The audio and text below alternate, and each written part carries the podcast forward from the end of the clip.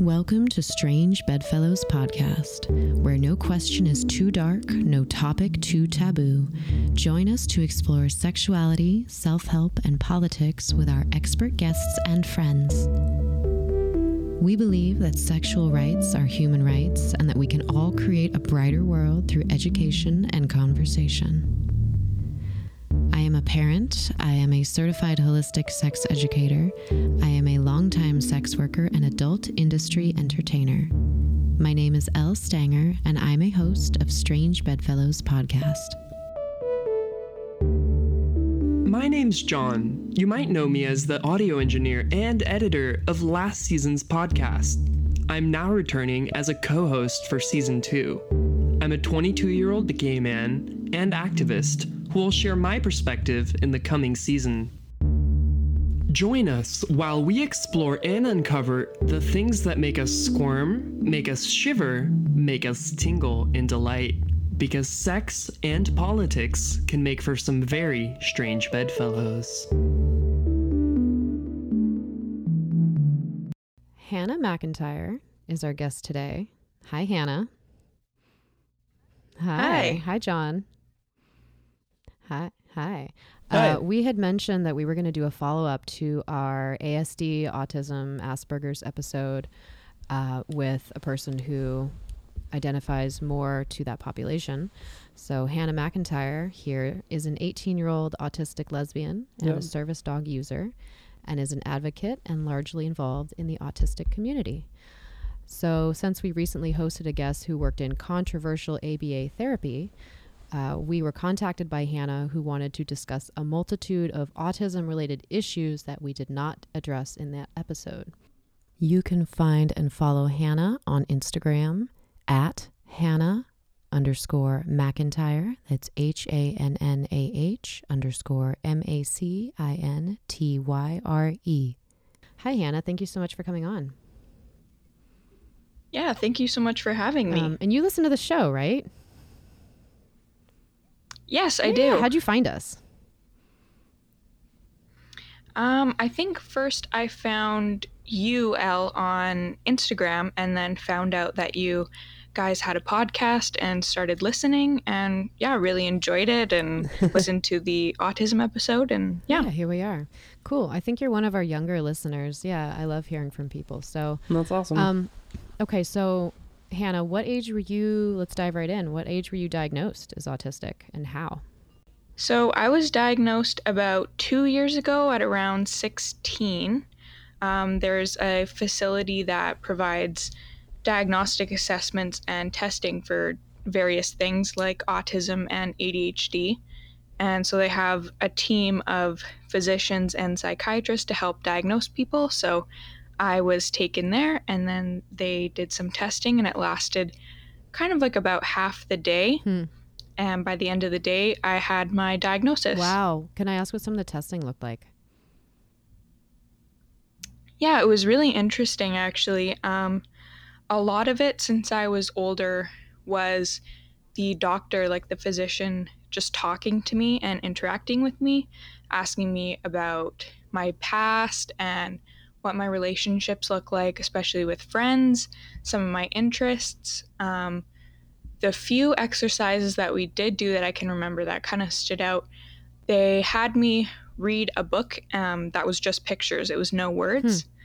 So I had to infer what was going on and put my own words like into what was going on, which was really interesting. Hmm.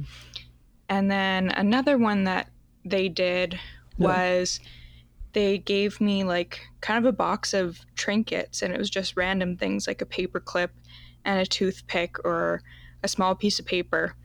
And I had to pick a few things and then come up with a story surrounding them. Hmm. And that was really weird. but yeah. Huh. That is really, really interesting.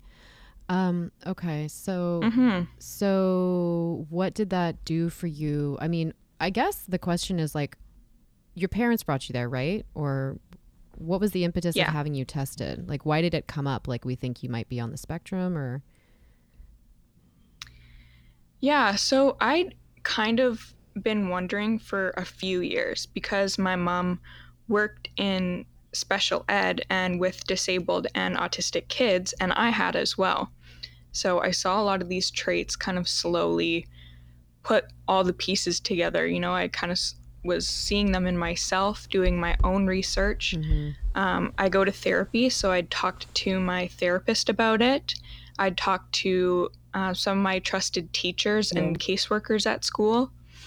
And eventually, it was recommended by some of my teachers to my parents that I go and get tested. Okay, so that's really fascinating because you had a lot of people you could defer to, you know, because we it's hard to be objective Mhm. like about ourselves. It's impossible, I think. Um, Yeah. okay, so can I ask what your learning styles are, or like what were the teachers like harkening back to if they were giving feedback?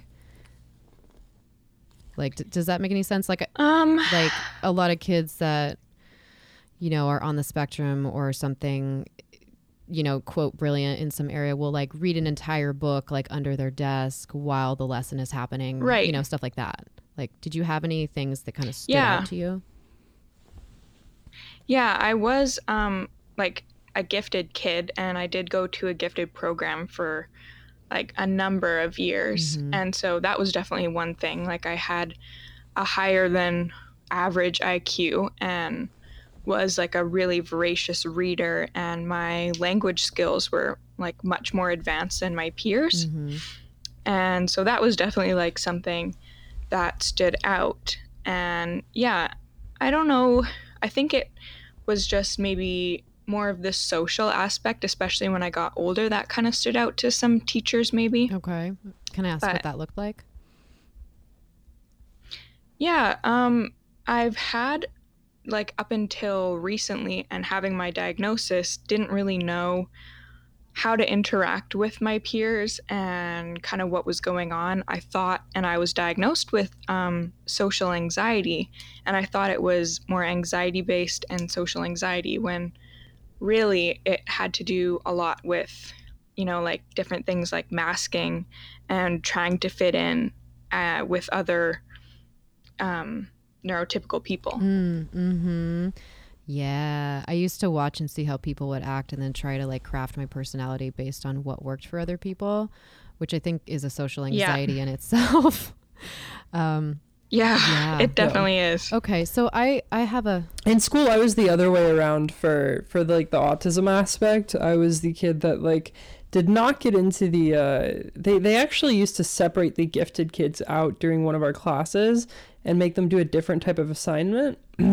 which I always thought was interesting. yeah. If, and the then school can uh, afford that, I, I distinctly remember being like kind of like socially dumb to the point where I was like, oh well, the teacher's taken away my books in the past, and because I just read during class, Mm-hmm. Right. and what I would do is I would just put several books in my backpack because I was like, well, if they take one, then I can just have another, right? Yeah. Like that's fine, that's normal to me. Mm-hmm. Um, so I just did that, and then they got frustrated. And at one point, she uh, it was in fifth grade. uh, She just kept taking books from me, and then she took my backpack. oh my god, Um, and she quit after that year. oh my god, you broke Yeah. her. So it was her first year of teaching. Oh my god, and this Yeah. this woman quit at uh, at my elementary Oh my school. Well, not for everyone. so I think it's it's very it's very easy for autistic people to kind of get caught up and confused in situations like those that you take sort of literally where it's like she takes away my book okay i'll just Yeah. take out another one you know like yeah, hmm that's a very like common thing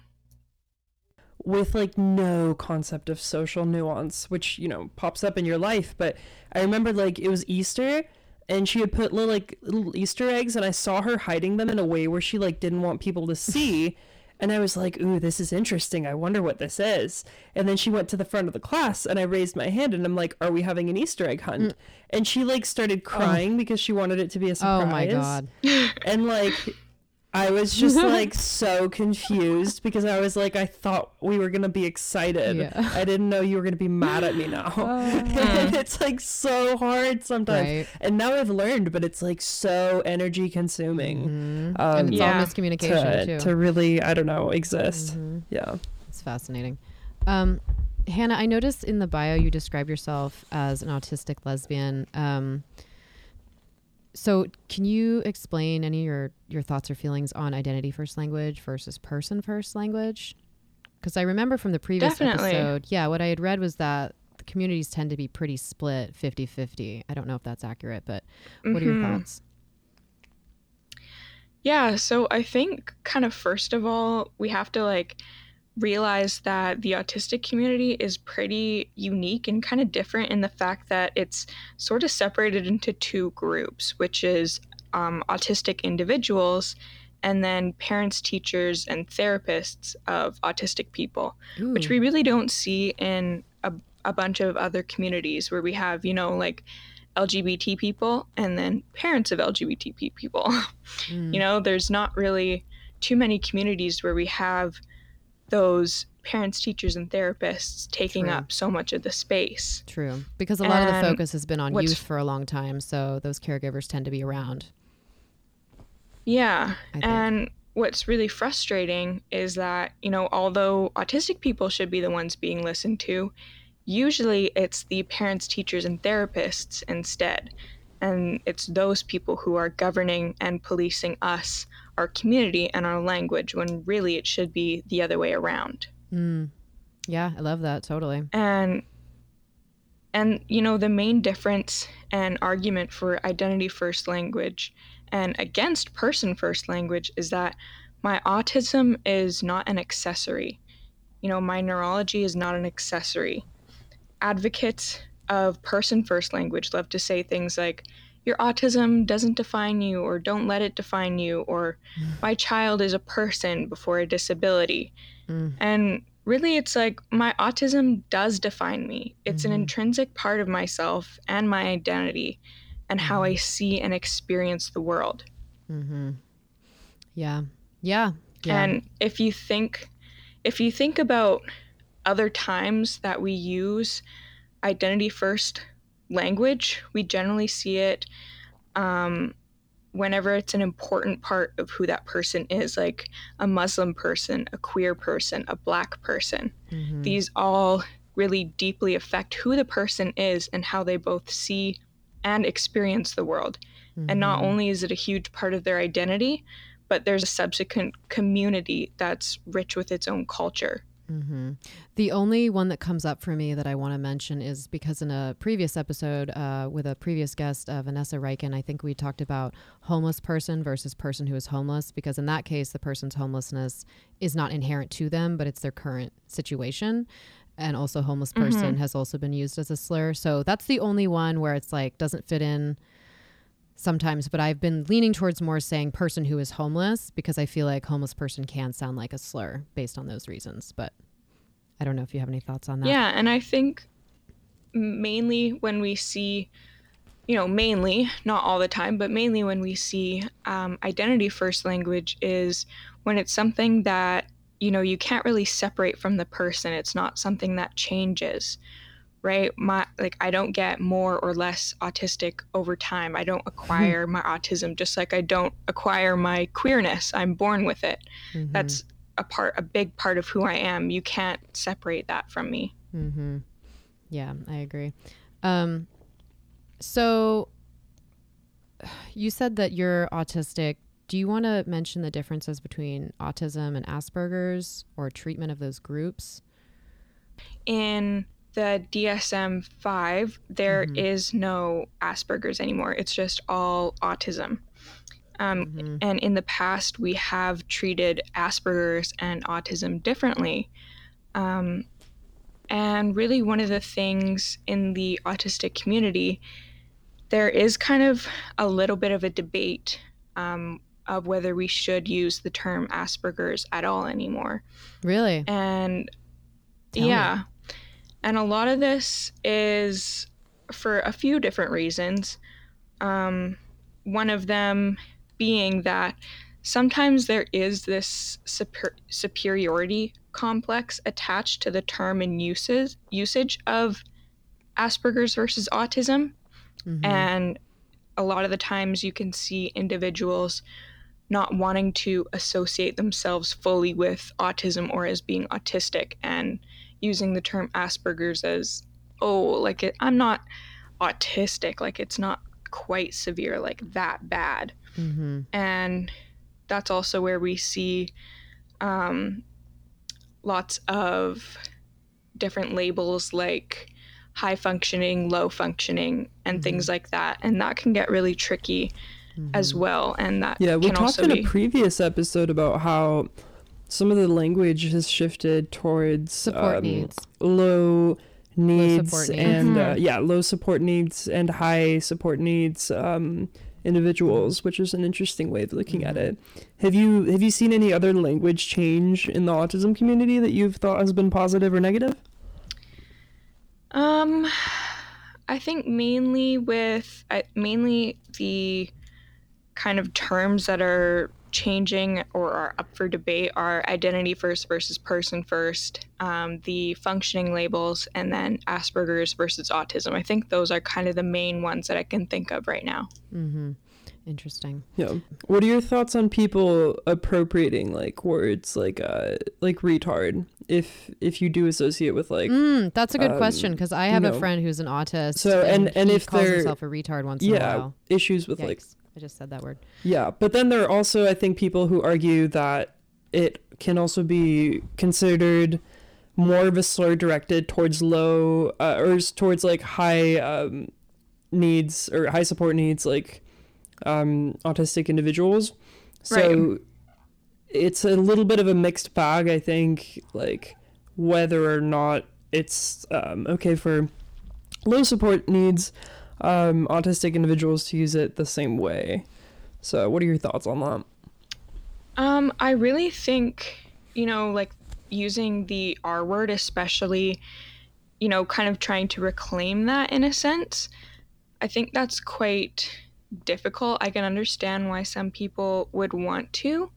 Um, but I really feel like it's not quite the time yet, if that makes Mm. sense. Ooh, that makes sense. Yeah, because we've know? reclaimed so many other words.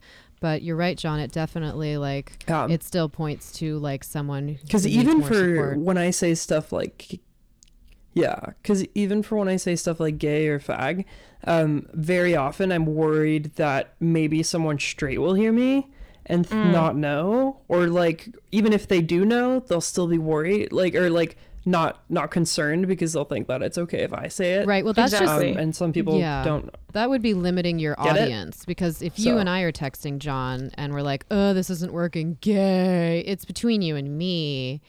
Or like an interview, like you've seen. I don't know if you've ever seen those interviews with men in prison who are like very low IQ, like offenders, and the guy's like, "Oh, the doctor says I'm retarded. I don't know," and so like it's a like a pr- a medical term they're like using to refer to themselves. That's like the only times I've heard people use it referring to themselves. Otherwise, it's totally an insult, like a slur. Yeah. So I yeah, those are my thoughts. Yeah. Um, okay, one more thing before we go to break. You said Asperger was a Nazi, Dr. Hans Asperger. Was he a Nazi? Yes. Yeah.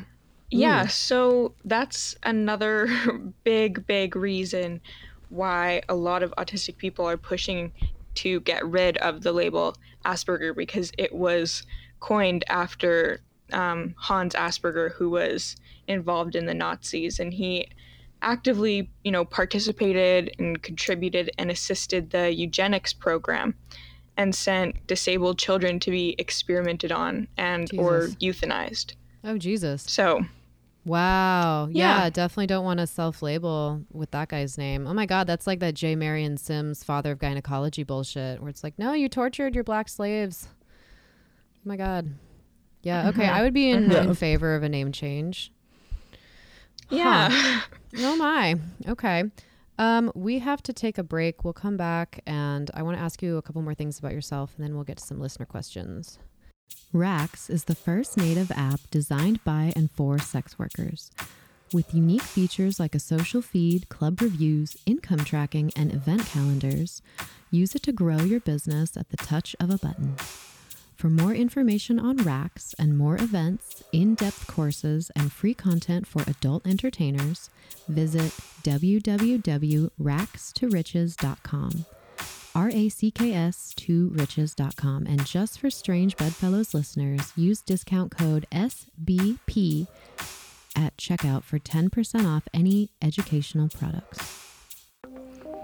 Are you looking for a sex worker friendly therapist who specializes in gender and sexuality in the Portland, Oregon, or Vancouver, Washington area? Sue Uveri is licensed in both states.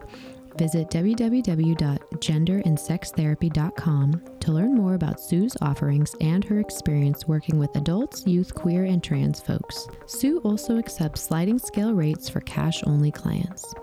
Visit genderandsextherapy.com to meet Sue and to create a path to self care and wellness.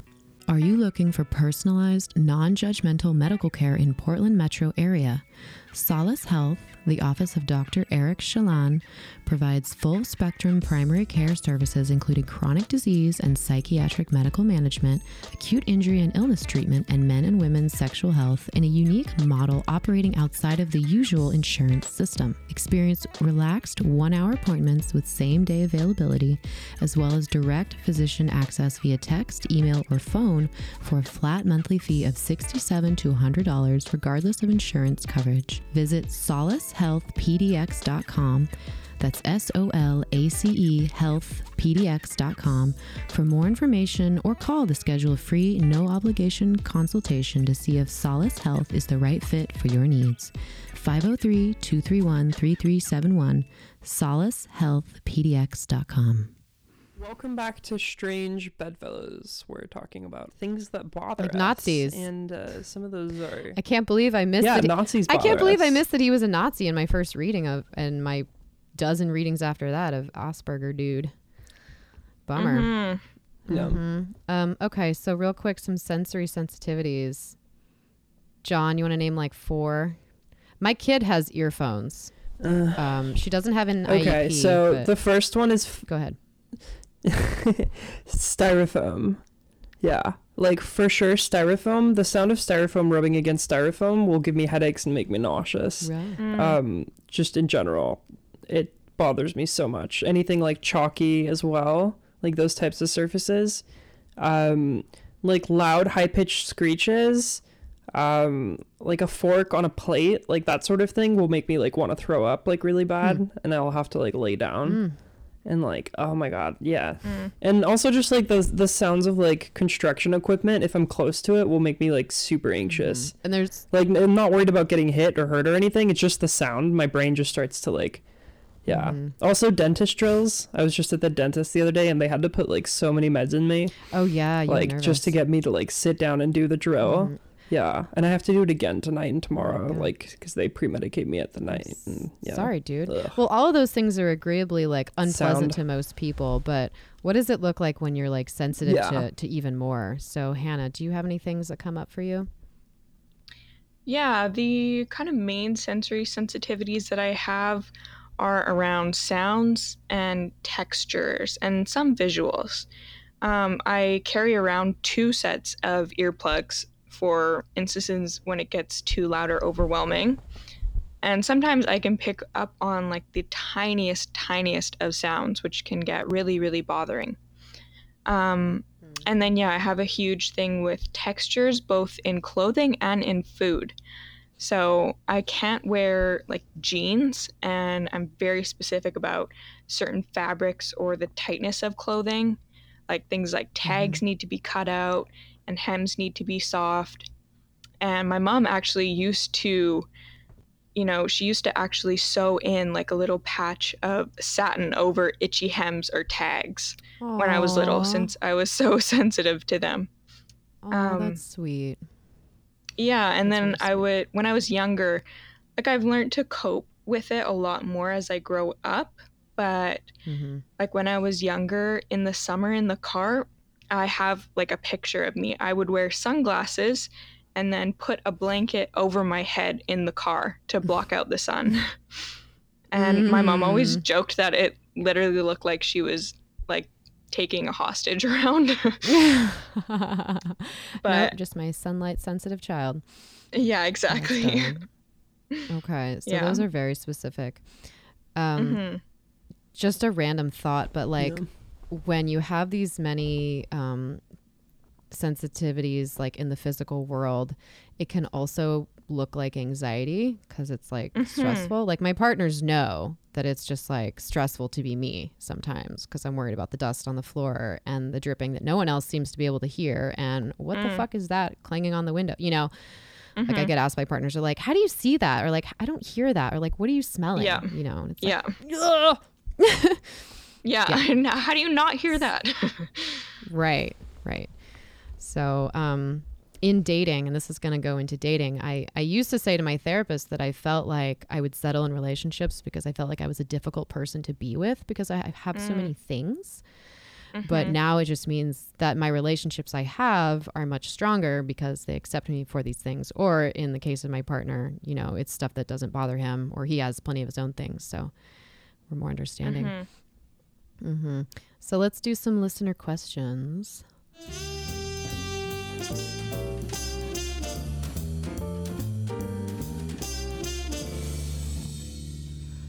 Hey, Johnny boy. Do you want to read the first one? Hey, Johnny boy. Do you want to read the first people one? People who identify as autistic or Aspie or neurodivergent in similar ways.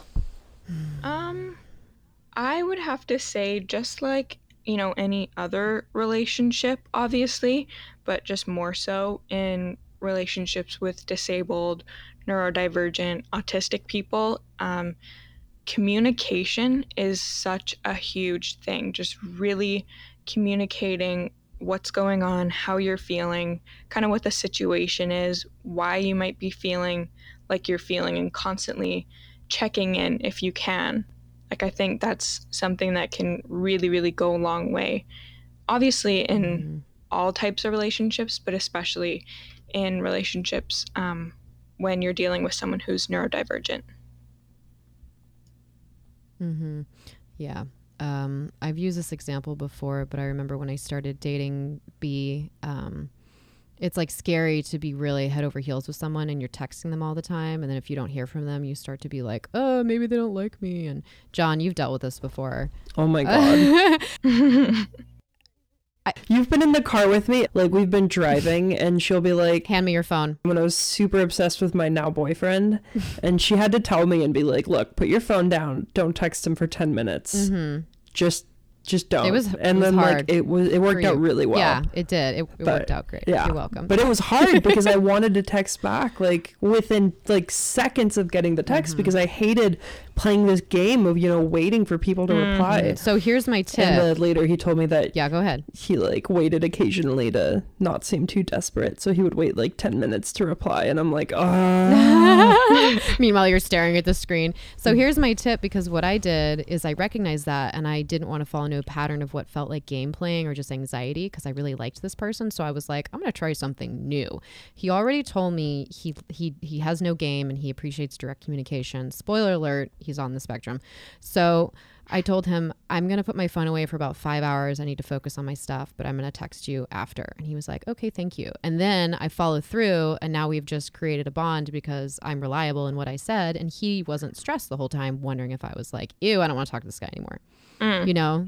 hmm So, like, that was something that was a key building block in our relationship was like, just tell me everything that's relevant, like, communicate directly. So Yeah. I love that you said that. Yeah. Um, I have one. I would say, please don't tease me about all of my things, like my weird things that I do. I'm aware of them. Mm. you know, like Yeah. like if we're at a dinner party, yeah, don't tell everyone about how many times I check the locks or whatever. Yeah, and maybe like let me give like a little bit of an explanation if you need, right? Like this this is kind of why I might do this, but please don't you know poke fun at me. It can be a sensitive subject. So we have a little bit of a feedback portion here in our listener questions that this relates to the question. Uh, we're looking at a list on psychologytoday.com, Sex, Asperger's, and Autism, published March 1st of 2016 by Paul Johannes. I don't know how to say that. Um, what what of these on here did you like, Hannah, on this list of Um, resources? Yeah, Do you know I really liked a lot of them. Um, the first one, um, Nathan and Sylvia, the YouTube video um, about the boy with autism or the autistic boy and his um, autism service dog. I really liked that one. I watched that one. And then the rest of his YouTube channel, Autism Actually Speaking, I went through a few of his other videos and I really thought that was a really good resource. I really liked that. Cool. So that was Nathan and Sylvia mm-hmm. on YouTube video and then Autism yeah. Actually Speaking, all in caps. Uh, yeah. And there's some books on here. I wonder if See, it's like I, I hope I hope these are good recommendations. If anyone checks them out, let us know. But like this one sounds like a good idea. The Growing Up Guide for Girls: What Girls on the Autism Spectrum Need to Know.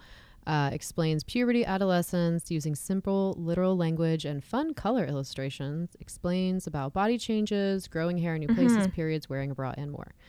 Like, we all need this information, but if you're not as able to infer it from your peers, books are nice. Yeah. What else on there? I mean, I think a lot of them, um, some of them did use, you know, Asperger's and stuff like that, but uh, that's, I mean, that's still in mm-hmm. the process of being phased out. So, but I think a lot of, um, a lot of the resources that I saw mm-hmm. on here seem pretty good. Like, it seemed like a pretty solid list for different resources, articles, books, and stuff like that. Okay, good. Good. So, everyone, again, it's called, put this in quotation marks in your little web search Sex, Asperger's, and Autism by Paul, J O A N N I D E S, on psychologytoday.com. All right, so next question. I have never been diagnosed, but I'm reading more and more about autism and sensory sensitivities, and I'm pretty sure I have lots of those. I'll get, ooh, they gave examples. Visually overwhelmed by mess and clutter, the sounds of mouths and chewing or licking is a big irritant for me, and I find a lot of sex to be unappealing because I'm afraid my partner or body will make noises that are stomach churning. How do I cope with this? I can't blast music all the mm. time when I'm hooking up. Honestly, I used to that's why I used to get drunk before sex because the like clicking mm. of like saliva in mouths sometimes makes me want to vomit. I have I have a thing about saliva. It's really unfortunate because it's like a big part of life, but and I'll I'll do stuff like crack a window or run a fan because I don't want to hear like ambient noise. But then when I started making porn, I was like, "Oh god. You can't just run a fan because it sounds like crap or doing webcam." So I've kind of just had to, I don't know, I just go into uh, like a weird compartmentalization where if I'm working, I put that shit away. But personal life, it's still a challenge. This is still a challenge for me. So I'm interested if you guys have any tips. I don't think I'd ever thought of it before. That's cool. It's not an issue for you. No, I mean, this is a great example of how sex can be difficult. Yeah. I mean, I know some people like are their sensory like seeking and sensory avoiding. So figuring out when and you know which type you are in which situations. And then yeah like you know opening a window or having a fan running or you know it doesn't have to be music with like lyrics because I'll find a lot of the time music with lyrics can mm. get really overwhelming. If I'm trying to drown noise out or just have like a background noise, I'll have to put on something instrumental because it's not as, mm-hmm. you know, it doesn't take up as much energy in my mind. So possibly playing, you know, like something that's more mm-hmm. gentle or just instrumental, things like that could possibly help. Yeah, part of uh sex with uh, music with lyrics is I'll hear the lyrics and then I'll start thinking about the lyrics. yeah, sensory seeking versus sensory avoiding. That's a good that's some good tips. Maybe this person if they could stand to get diagnosed, that might offer them some more suggestions. I don't know, but it's hard because we don't really talk mm. sex with a mm-hmm. lot of mm-hmm. our, you know, providers.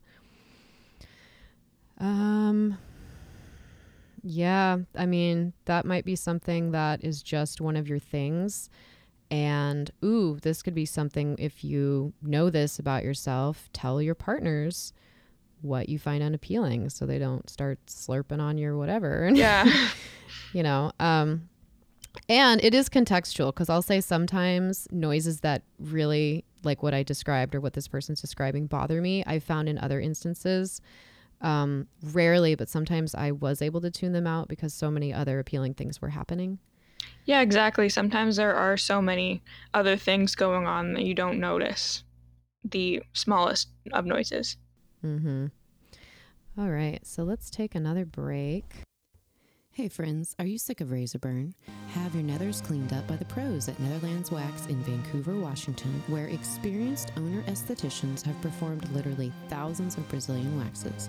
Netherlands Wax is gender neutral, sex positive, trans and queer welcoming, kink positive, and body positive. We are just over the 205 bridge in Vancouver, Washington. Worth the drive. Find us on Facebook, Yelp, or netherlandswax.com. Are you a man looking for insight into the male brain? Looking for a safe space to hear discussions about the problems men face every day? Are you struggling in daily life, but finding it hard to pinpoint the cause? Maybe your relationship is suffering. Maybe your job is sucking the life out of you. Or maybe you love sex, but aren't having any. Maybe you're just finding it hard to feel genuine connections. Well, head on over to the Broaum podcast, where hosts Ben and Joe discuss many of the issues we face in daily life but have little guidance in. You'll learn from the bros and from guests like Elle on how to talk to women or any fellow human being, how to be more understanding and compassionate towards others, how to listen to your partners in the sack, and much more. Broaum Podcast, B R O A U M. Again, that's B R O A U M. Welcome back to Strange Bedfellows. We're talking about autism, and this New York Times article says that early treatment for autism is critical, new report says. Uh, so in December of last year, this article was published. Well, I'm sorry. This article was published January 6th of 2020, but it starts out by saying in December of last year, the American Academy of Pediatrics put out a new clinical report on autism an extensive document with an enormous list of references summarizing 12 years of intense research and clinical activity. Um, one of the sh- uh, this is my like just stick this in there but when we're looking at research we have to remember that the majority of time people who are studied are white and many times male but um, they have been doing more studies on females with autism so that's nice uh, but it says during this time, the diagnostic categories have changed. You mentioned that earlier, Hannah. Asperger's syndrome and pervasive developmental disorder are no longer included. Uh, and we now consider all these children and adults to have autism spectrum disorder or ASD. And then, of course, they go into some of the uh, characteristics of this, such as problems with social communication, problems with conversation, with nonverbal communication. Uh, restricted repetitive behavior patterns could be repetitive movements, rigid routines, fixated interests, and sensory differences. Um, the purpose of this report is to change how they can treat people and have understanding of conditions and how to support children as they grow. So they're saying that the average age of diagnosis is around four. The goal is to be under the age of two. I I'm kind of suspicious as to how you would even be able to diagnose someone under two. That's really interesting to me. I don't know how you would do that. Yeah, I think um, usually you're looking at kind of motor skills, language skills, and, you know, like recognition skills, if that makes sense. When you're dealing with younger, younger kids mm-hmm. and kind of mm-hmm. looking at those different, like, kind of benchmark moments okay. and looking at where the children fall there because sometimes um, autistic children will either be like quite uh, like in front of their peers or quite behind. Right. Okay, so that makes sense. All right. I'm glad you have that background. So, the point of this article is basically we need to do better, we're trying to do better, and a child with ASD needs a comprehensive plan, Dr. Levy said, addressing behavioral issues, uh, educational programming that is appropriate for the child's strengths and weaknesses. Some children may need occupational therapy for sensory issues, others have language delays. Um, they said before medicating a behavioral symptom, it's important to understand the behavior as thoroughly as possible. A child could be irritable because of gastroesophageal reflux or because of an inappropriate educational program. And this doctor says there's no medication that's going to fix the core symptoms of autism. Mm-hmm. Well, yeah, because it's genetic. So, and definitely impacted by your environments and everything else. yeah. Genetic. as far as we know. Yeah. Uh, so another sign that this is coming more to light in our common culture there's a TV show coming out soon, or maybe it's already out. It's on the cable network Freeform, which caters to teens and young adults. The show is called Everything's Gonna Be Okay. It's a half hour comedy about a 20 something who steps in to take care of his two teenage half sisters when their father dies of cancer. One of the half sisters, Matilda, is a high school senior with autism. The character is played by actress Kayla Cromer, who disclosed last spring that she has the developmental disorder herself. Do you like the word disorder, or how do you feel about the word disorder? I haven't done enough thinking on that. I know that there are some people in the autism community that don't like the word disorder. But yeah, I can't really, I don't feel like I have enough information to speak on that. Yeah, that's a good, honest answer. I agree. I mean, I definitely don't. Uh, it would. It's nice if you can um, use the word diagnosis, but then it's like you're still missing a noun. it feels like, um, yeah.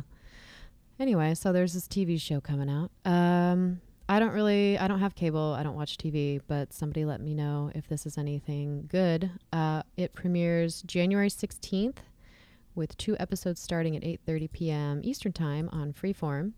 The show will tackle navigating autism, budding sexuality, consent, parenthood, adolescence, family, and grief. Yeah, that's definitely um, a huge step forward for, um, you know, having an actually autistic actor portraying an autistic character. Mm-hmm. There was a Ricky Gervais show a few years ago where he portrayed a man with developmental, I'm going to say it disabilities because, and yeah, there's not a better word. Um, and I watched the show and I liked it, but something felt mm-hmm. off to me. And then I was like, oh, wait, why didn't Ricky Gervais just hire an actor instead of pretending to be one? Yeah, that's like we have, um, there's a show, The Good Doctor, about an autistic um, doctor, and he's not portrayed. Uh, well, he's he's not played by um, mm-hmm. an autistic actor. And then the TV show Atypical, which is on Netflix, um, that I know a, quite a few people have heard about, but you know, not everyone. Yeah, the yeah the main character, um, the actor is not autistic. I've watched that one. Yeah, I like it. I've heard of it. I haven't watched it. Yeah. I believe he's disabled. Um, or he's like he has a. I know they brought in um like after a lot of kind of pushback of the first season of people being like, why didn't you hire an autistic actor to play an autistic person? And there were a few other things that you know didn't really fly so well in the first season. Um, they did actually bring in autistic actors to play autistic people, like background characters, kind of, in the second season. But yeah, I know that they brought in him because he, I think he's gay, and I think he might have a, um, he might be like differently abled. I think, but I, yeah, it sounds like he wasn't mm-hmm. autistic. I wonder how that would look in the future. Like, well, I mean, I kind of know how it would look because they're starting to do that. Like, there's been public outcry for things like white people playing mm-hmm. characters in books that were not white in the books. Yeah. I think Scarlett Johansson's done that like two times now. yeah. Um, okay. So there was another article in here I wanted to get to.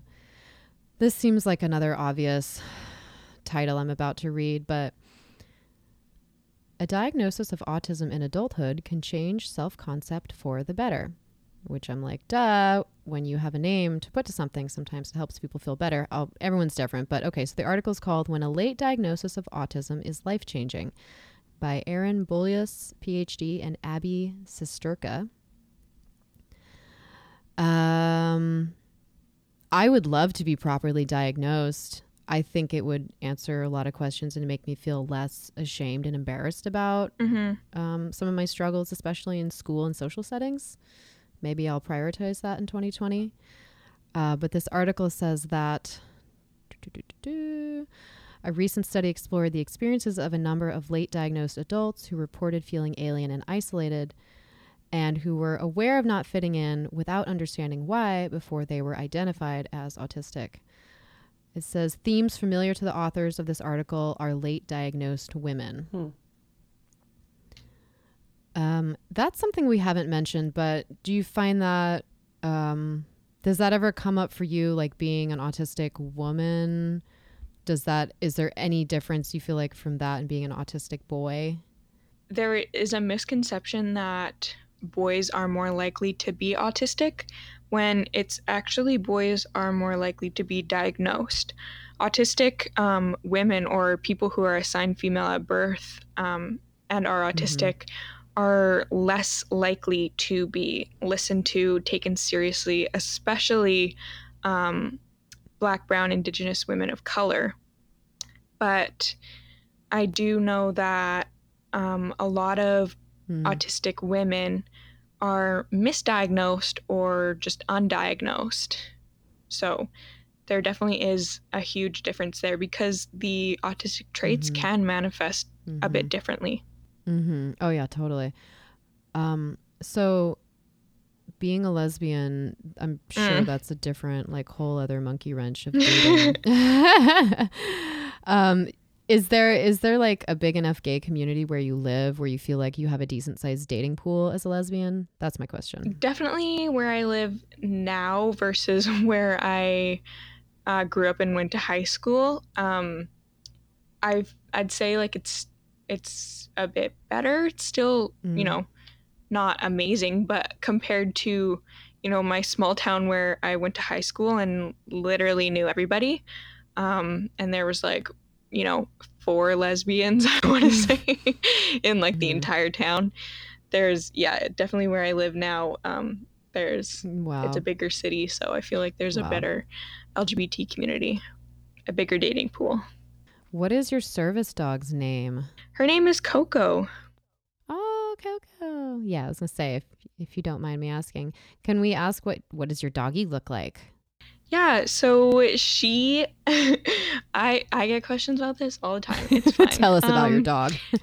I yeah, I do. Um she is I don't really know what breed she is, but our best guesses are kind of a border collie mixed with an Australian shepherd. So she's black with some white patches and then has these really really blue eyes. We got her as like a puppy, like a pet first. We got her like six years ago. And then it wasn't until about four years ago that I started um, working with a trainer to train her to become a service dog. And she's been my service dog ever since. That's, That's so awesome. cool. That's awesome. Was there anything else that you wanted to discuss while we still have a couple minutes? Um, anything? I feel like there's so much, but then at the same time, really nothing is coming to mind.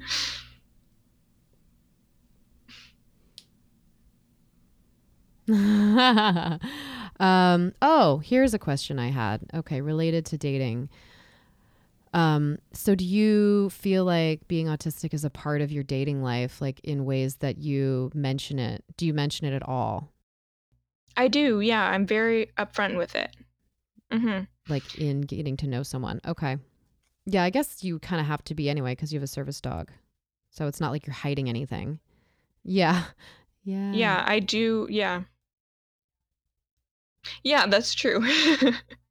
that's true. Yeah, it is kind of yeah, a little bit of a giveaway, but um, I am very upfront and honest about it. I it took a little uh, it took a while to actually get there. Like I will be honest, it did take um, a while to be able to be comfortable with that. But like I like I said, it is a huge part mm-hmm. of who I am and affects how I see the world, interact with the world, experience the world, and feel like Mm-hmm. You know, mm-hmm. it is something yeah. That I like bringing up to potential future partners. I feel like I can only like date an autistic person to be honest because I've noticed so many things that I do that would like bother like a person who is like I don't know, has any measure of sanity. Um like I listen to songs on loop like for several days at a time, like one song. Like just until like it makes people around me sick, but then like my Mm. boyfriend won't mind because like he also listens to like one song for like days on loop. Mm. like we never like go through playlists or anything. And uh, we'll just like B does that. yeah. And uh and just all sorts of stuff where like uh Me too. he'll yeah, Yeah. we just uh, I just I yeah I just I notice all these like be- behaviors and mannerisms that I I appreciate that there's someone else who does them too, and also has Yeah. the patience for them you know? Like or when you get overwhelmed like sensory like he's gotten overwhelmed before in like a restaurant where he's just like it's too loud in here for me. Like I'm just panicking like I just can't. And then I'm like same honestly. Like Mm-hmm. it's just uh, you it's just it feels like a drill in the back of your head when you're like Mm-hmm. anxious about social situations or sound or something and you have to like get out of that situation and you don't feel calm until you are and then even then you have to recover. So it's like tiring to exist Yeah, and you have a partner who understands. Yeah, when they're like, I have to get out of here, it's too loud. It's like, okay. Yeah. Yeah, yeah, you definitely need the people around you to be patient and understanding when it comes to different things that you deal with. yeah and i feel like that's hard it's hard to be understanding if you don't mm. also relate like i i hope people would be but i can understand that maybe like they would just have a harder time so it's it's like i'm glad that uh yeah Yeah. Depends what's like normal to you, you know. If you're like, oh yeah, I act Yeah. that way too, that's normal to me, you know. Uh, oh, one one last thing, uh, because we mentioned it. So what what are your issues with ABA therapy? Yeah. we mentioned it before, and that was kind of why you came on. Yeah, yeah, yeah. Yeah, so that's a huge thing. John, you had ABA therapy, right? yeah Yeah, so I mean, a lot of the problems with ABA therapy is like really the, you know, lack of consent and teaching children to kind of comply with anything that adults or authority figures say, you know, doing anything for rewards and Also, I feel like there's just a lack of communication in like a lot of the time. I don't know. It's how much informed consent is there, or or like how much option is there? Because if the entire point is to get someone to behave on your terms, then it's very difficult to not blur adhering to social cues in a way that's acceptable to be around other people and adhering to the social cues that you want them to do. So it then becomes like this really frustrating tug of war between the person's personality and like the parents' desire to have them fit in, but also kind of be like a version of themselves. But like, yeah. So it's there. There's all sorts of problems that can occur when I think you like, Mm-hmm. you know. Yeah, Yeah. and I think it, well, I think it really Mhm. a lot of it is kind of rooted in ableism, and a lot of it is kind of like teaching people and children that a lot of like autistic traits are bad, you know. So there's like a lot of like planned ignoring or rewards, like verbal disapproval, withholding of comfort items and toys. Um, you know, like restraint and stopping these autistic kids Mm. from, you know, stimming and self soothing because it's seen as socially unacceptable. And when really that's like a huge Mhm. autistic trait and there's nothing wrong with it. Like Mm-hmm. a lot of these things, uh, there's nothing wrong with them. The only thing that's quote unquote wrong with them is that they are an autistic trait and that you look, you know, autistic. And, you know, we have to like really sit down and think about why Mhm. we Mhm. want our kids to look neurotypical, right? Like, why do you really want your kid to look neurotypical? Why do you not want them to stim in public? Is it embarrassing for you, or is Mhm. it actually a harm to themselves? Because some stims can be like physically Mhm. hurting themselves, but things like rocking or flapping, you know, generally doesn't Mhm. really bother anyone. So why why not? Or giving Mhm. kids quiet stim Yeah. toys to help self-soothe. Mhm. Y- You know, like why why not? The only reason a lot of the times is to fit in Mhm. or to look socially acceptable, act socially acceptable. And it's just because um, we still have a lot of internalized ableism. I can see that. Whew, well, this has been very eye opening. Um, I think that's going to do it, everybody. Uh, yeah. So thank you again, Hannah, so much for coming on. People can contact Hannah. Yeah, thank you. Yeah, Instagram at hannah.macintyre, H A N N A H dot M A C I N T Y R E. Um, Yeah. Thanks, John. As we wrap up the season, I'm so grateful to all of our guests that we could learn from. So thank you for listening to us and for reaching out. This Thank was you. wonderful. Yeah, Until thank you next so much. Yeah. All right, everybody. Until next time. Thank you for listening to Strange Bedfellows podcast. To find behind the scenes, photos, bonus clips, and journals from your guests and hosts, type www.patreon, that's P-A-T-R-E-O-N dot com forward slash strange bedfellows and join for only $1. Find us online at strangebedfellowspdx.com and Instagram at strangebedfellowspdx. You can find me, L. Stanger, on stripperwriter.com and Instagram as L. Stanger. Write your hate mail or sex and relationship questions to pillow talk at strangebedfellowspdx.com and find me, John, on Instagram at metric.cafe. Please rate and review our show on your favorite listening app.